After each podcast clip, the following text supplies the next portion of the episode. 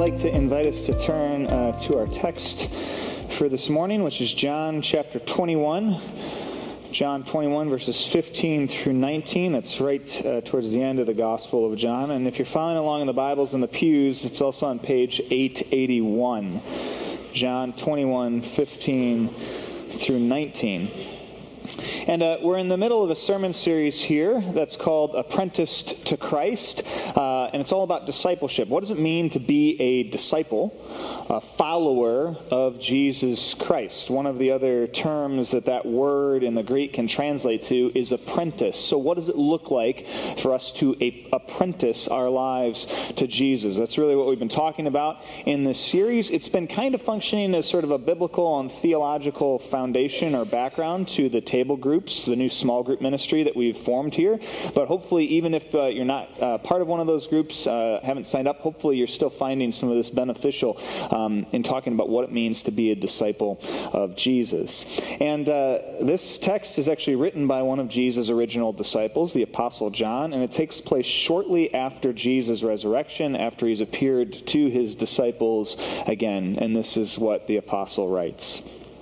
He says, When they, that's Jesus and his disciples, had finished eating, Jesus said to Simon Peter, Simon, son of John, do you love me more than these? Yes, Lord, he said, You know that I love you. Jesus said, Feed my lambs.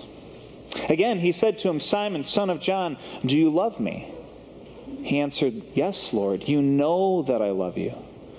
Jesus said, Take care of my sheep. The third time, Jesus said to him, Simon, son of John, do you love me? Peter was hurt because Jesus had asked him the third time, Do you love me? He said, Lord, you know all things. You know that I love you. Jesus said, Feed my sheep. Very truly, I tell you, when you were younger, you dressed yourself and went where you wanted to go. But when you are old, you will stretch out your hands, and someone else will dress you and lead you where you do not want to go.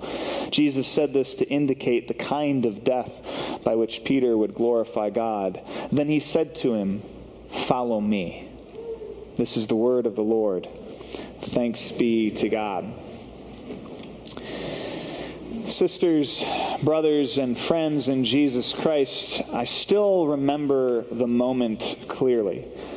I was sitting outside at the youth retreat that I used to uh, lead for the church I served back in Wisconsin, and we were having our annual solo time, something that we did at that retreat every year, where we'd all go off, students, leaders, and everyone else on the retreat, by ourselves, all alone for an hour or two.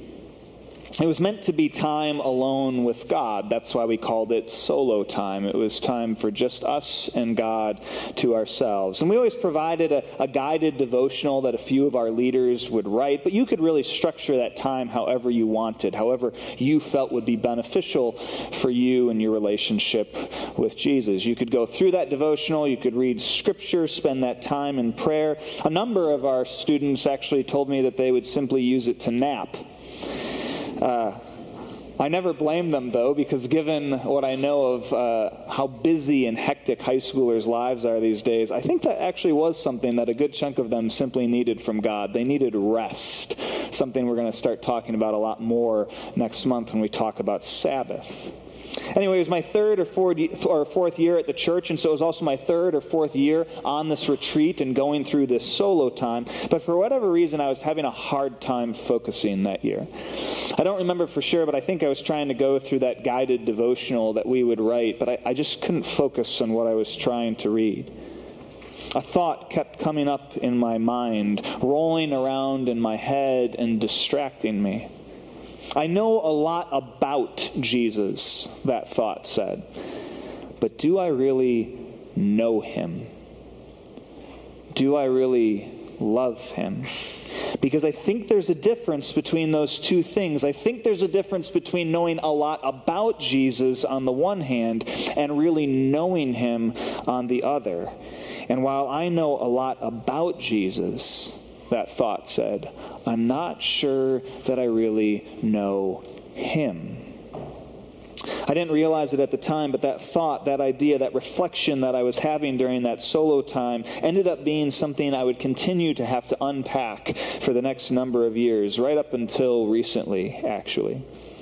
You see, I do know a lot about Jesus. Uh, after all, I've been a Christian all my life. I grew up in a Christian house. I went to a Christian church. I went to Christian schools, K through college.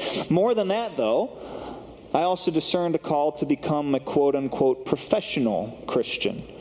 I went to seminary, studied the Bible, learned a bunch of theology, and learned how to teach other people about the Bible and theology too. And for the last 10 years, that's what I've been doing. It's not all that I do. Uh, there's some visiting here and there, some paperwork, some administration. There's a lot more email than I'd like. Um, but certainly, a good chunk of my time as a pastor is spent reading theology, studying the Bible, and then, like I'm doing now, reflecting on that, writing about it, and teaching about it.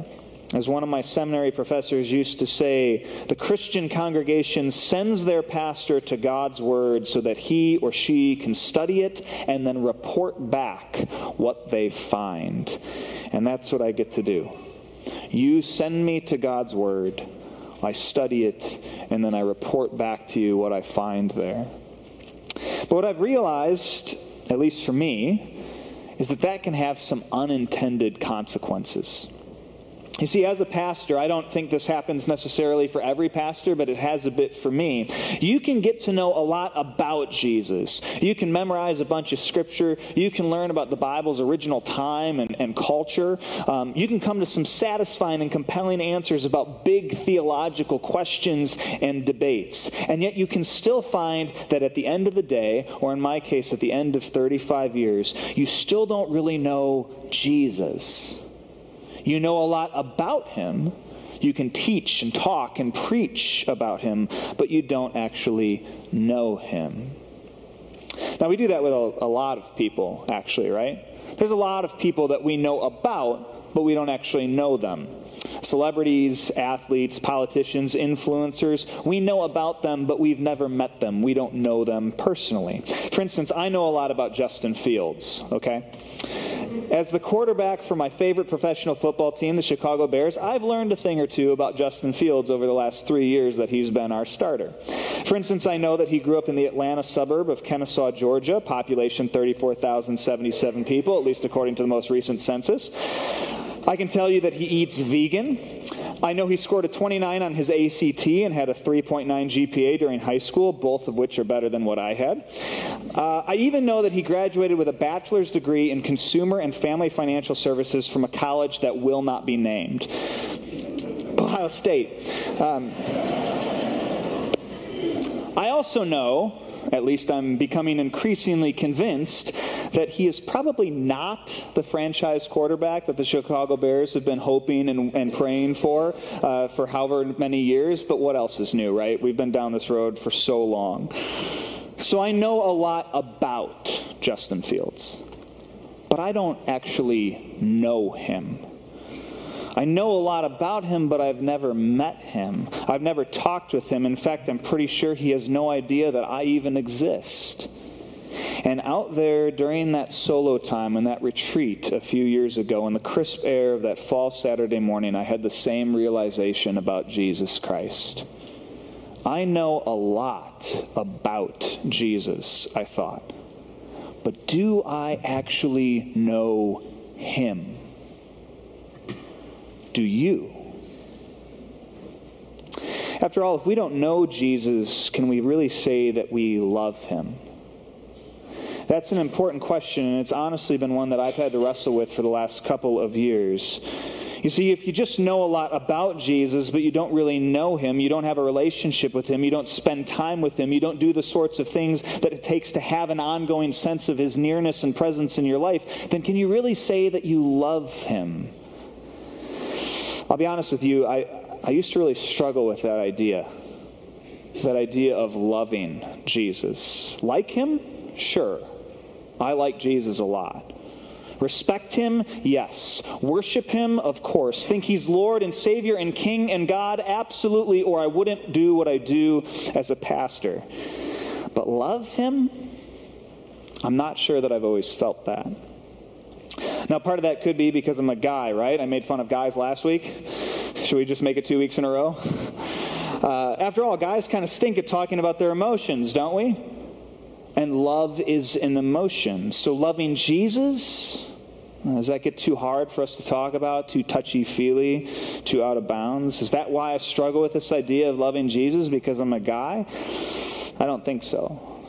I think that might be why some men struggle with that idea. But ask anyone who knows me, and they'll tell you that I'm an emotional person. In fact, Sarah and I once had a marriage counselor uh, tell us that we actually fill opposite gender roles in our marriage. I'm not kidding you. She said that Sarah was the stereotypical man in our relationship. She's like, Brandon, let me just fix it for you. Let me just tell you what to do. Let me just tell you how you ought to act. And I'm like, no, I just want you to listen to me. Like, I just want you to feel what I'm feeling. Like, I just want you to empathize with me, right? Yeah, it's so true. You can ask her, okay? I'm the stereotypical girl in our marriage. Um, so I don't think that that's why I struggle with this idea of loving Jesus. It's not because I struggle with emotions. I think it actually goes back to what I talked about last week. Okay, last week we talked about prioritization, right? It's not that we don't have enough time to prioritize our relationship with Christ. It's just that we use that time to prioritize other things than our relationship with Christ. And unfortunately, that is what I have spent much of my life and professional ministry doing. For instance, I have spent years prioritizing things that help me get to know about Jesus. And they're all good things, right? It's things like reading the Bible and studying theology and reading books and listening to podcasts and sermons about what it means to be a Christian. And all that stuff is really good. It's really helpful. It helps me do my job as a pastor. The problem, though, is that at least until recently, I have prioritized those things at the expense of other things that would help me not just get to know about Jesus, but actually get to know him. Things like Sabbath and prayer and silence and solitude and all the other things that my soul needs, not just to know about my Savior, but actually know him. And I think that's part of why it's been so hard for me to, to sometimes feel like I actually love Jesus. Because again, while I know a lot about him, I don't know that I've always focused on knowing him. And if I don't know him, can I say that I love him? And yet, that seems to be a primary qualification for being a disciple of Jesus loving him. Frederick Dale Bruner, in his commentary on this passage, writes this. He says, The single major installation, ordination, or commissioning question a minister, teacher, or servant of the gospel, which is really any of us who confess Christ, we are servants of the gospel, should be asked is this Do you love Jesus? After all, that's Jesus' question to Peter here, right?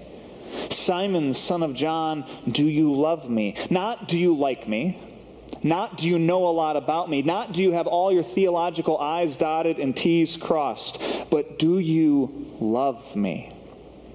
That's the question Jesus asks Peter here. And to be honest, I think it's the same question that he asks us as his disciples still today. Bruner writes, We need constantly to come back to Jesus' question here in this text again and again and ask the Lord to make our love for him stronger and more secure. For that, first, second, third, and really only question honestly answered gives us as disciples a firm base for the rest of our lives. Put simply, if we claim to be Jesus' disciples, then we have to actually love him. All of this reminds me of a conversation I had recently with a friend. This friend is someone who really loves Jesus. I know she really loves Jesus because I can tell she really loves Jesus. I can tell that she really loves Jesus because she says things about Jesus and does things for Jesus that no one would say or do unless they really, really loved him. For instance, she told me recently that she would pick Jesus over her family if it really came down to it. Now, she doesn't think that that sort of thing is actually going to happen. Um, and it's not that she doesn't love her family either. She does. In fact, she loves and likes them a lot. It's just that she told me she loves and likes Jesus even more. And so she said, given the choice, if it really came down to it, if she was somehow forced to pick between her family on the one hand and Jesus on the other, which she doesn't think will happen, but just hypothetically, she told me she would pick Jesus. She said if forced, she would actually forego, walk away from, and give up her relationship with her family just so she could maintain her relationship with Christ. And I don't know about you, but that challenges me like crazy. Because I think that's something that I want. Like my friend, I, I, don't think it's something that will realistically happen. I'm not sure how I might end up in a situation where I would actually have to pick between my family and Christ. But I want that kind of love for him. I want that kind of commitment. I want that kind of depth of relationship and desire to know Him. In short, I want to be His disciple, His follower, and His apprentice to such a degree that it matters more to me than anything or anyone else in my life. After all, that seems to be what Peter's relationship with Jesus looked like. Now, it's not that there weren't some bumps in the road. In fact, if you've read uh, a decent chunk of the Gospels, you know that Peter had a knack for finding bumps in the road in his relationship with Jesus. In fact, many commentators characterize this passage as a restoration of Peter's relationship with Jesus after he denied him three times during the night of his arrest. And yet, despite those bumps in the road, Peter expresses a genuine and heartfelt love for Jesus here. Three times here, Jesus asks, Simon, son of John, do you love me? And three times Peter answers, Yes, Lord, you know that I love you. Yes, Lord, you know that I love you. Lord, you know all things. You know that I love you. You know that I love you. Peter seems to be saying, in effect, Lord, you know that I love you because when you came to me at the Sea of Galilee, three years ago and found me and my brother Andrew and called us to follow you, I left my nets and my boat and my entire job and way of life behind to follow you. I left my, my, my livelihood, my community, even my wife back in Capernaum to follow your call and go where you go.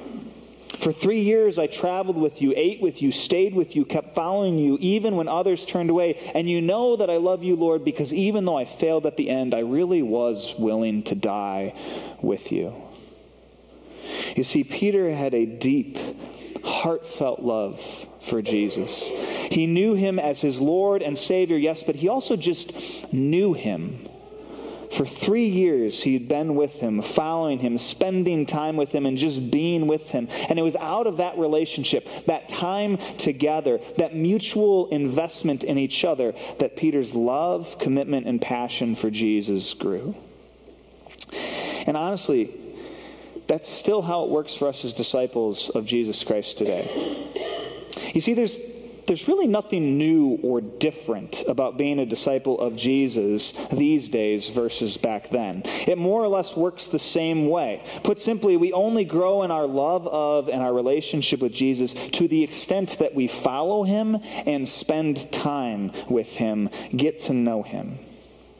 And to be honest, that's what the spiritual disciplines and everything that we're going to talk about off and on for the next couple of years is all about. Things like Sabbath, fasting, prayer, reading scripture, and all the rest, they're not a list of legalistic stuff for us to do to become more spiritual. Instead, and this is what I've discovered the last few years as I've incorporated more of them into my own life, they are aimed at helping us follow and spend time with Jesus so that we can truly know him and have a deep relationship with Him. Not just memorize some facts about Him, not just check our theological and philosophical boxes, but really know Him, really love Him, really grow deeper in our faith and relationship with Him. And that is important. That has always been important, but it's especially important now, given the culture and world we live in today. You see, we, at least here in the West, live in what's now called a secular culture. I've talked about this before, uh, but what that means is that our culture has increasingly become post Christian. What does that mean? Well, it basically means that our culture used to be pre Christian, okay?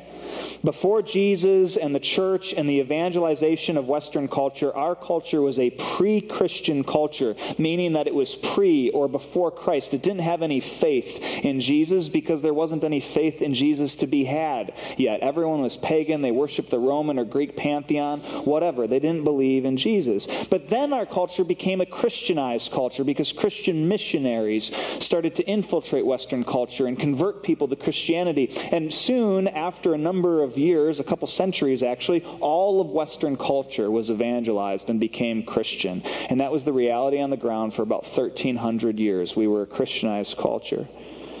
But now, for the last 300 to 400 years, our culture has increasingly been becoming post Christian, meaning that it is now a culture that is slowly but surely losing its faith, walking away from God, and abandoning the sorts of things that it used to believe. Now, just as a side note, and I think this is important, that's neither here nor there, okay? We can whine and moan and complain about that if we want and try to win some Pyrrhic victories in the culture war that's currently raging around us, or we can stick our heads in the sand and pretend that it's not happening.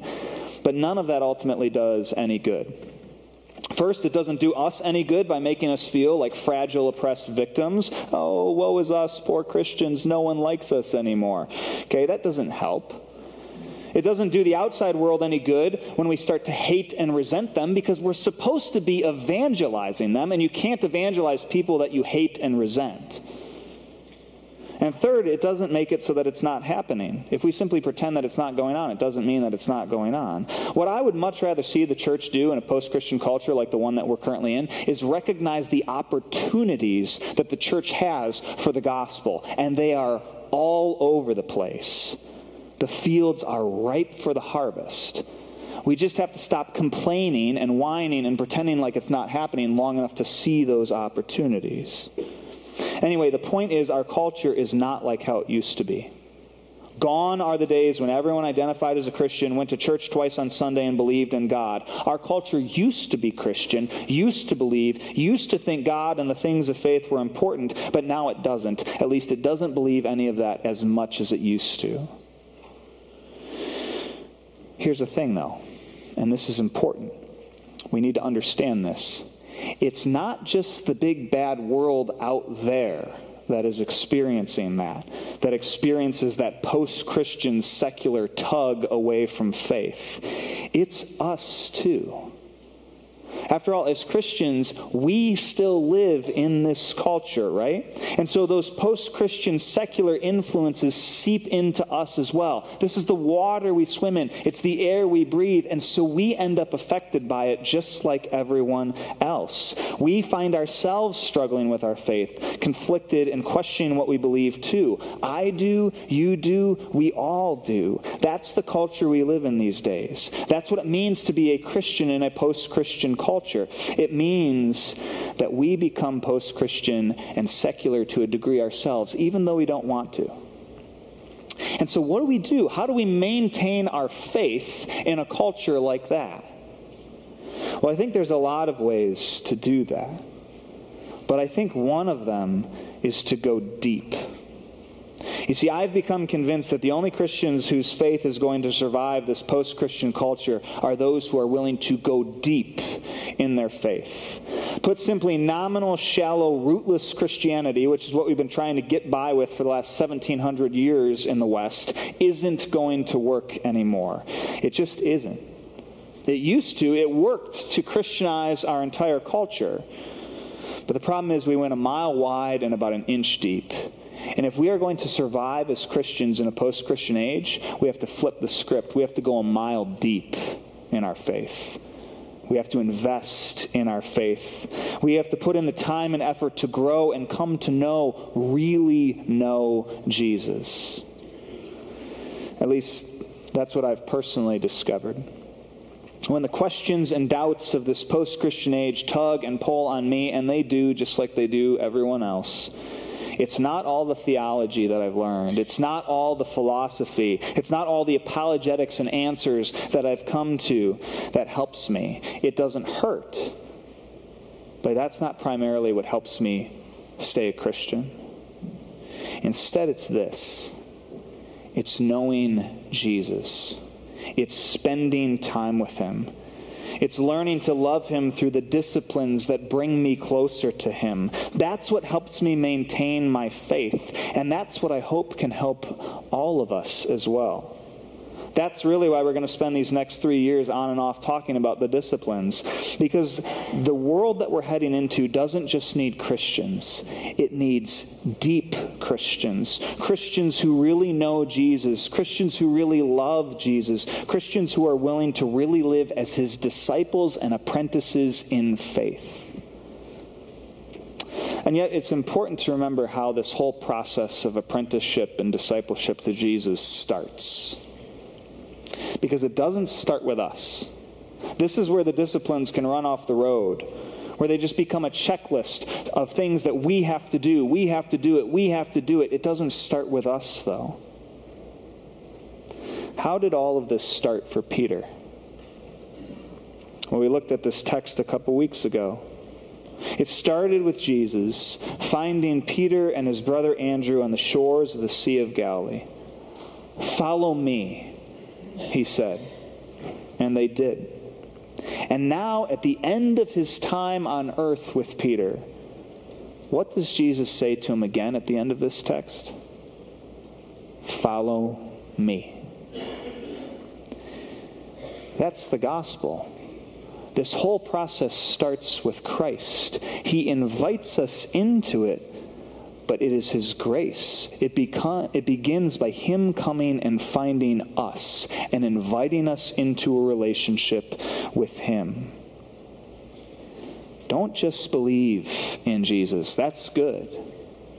Don't just know about Him, that's good too. Know Him, love Him. That, after all, is what He invites us to do. Thanks be to God. Amen. Will you pray with me? Lord God, Father, Son, and Holy Spirit, we are doer sort of people. We like checklists. We like getting things done. We like crossing things off. We like knowing the plan. We like having it all laid out. At least some of us do.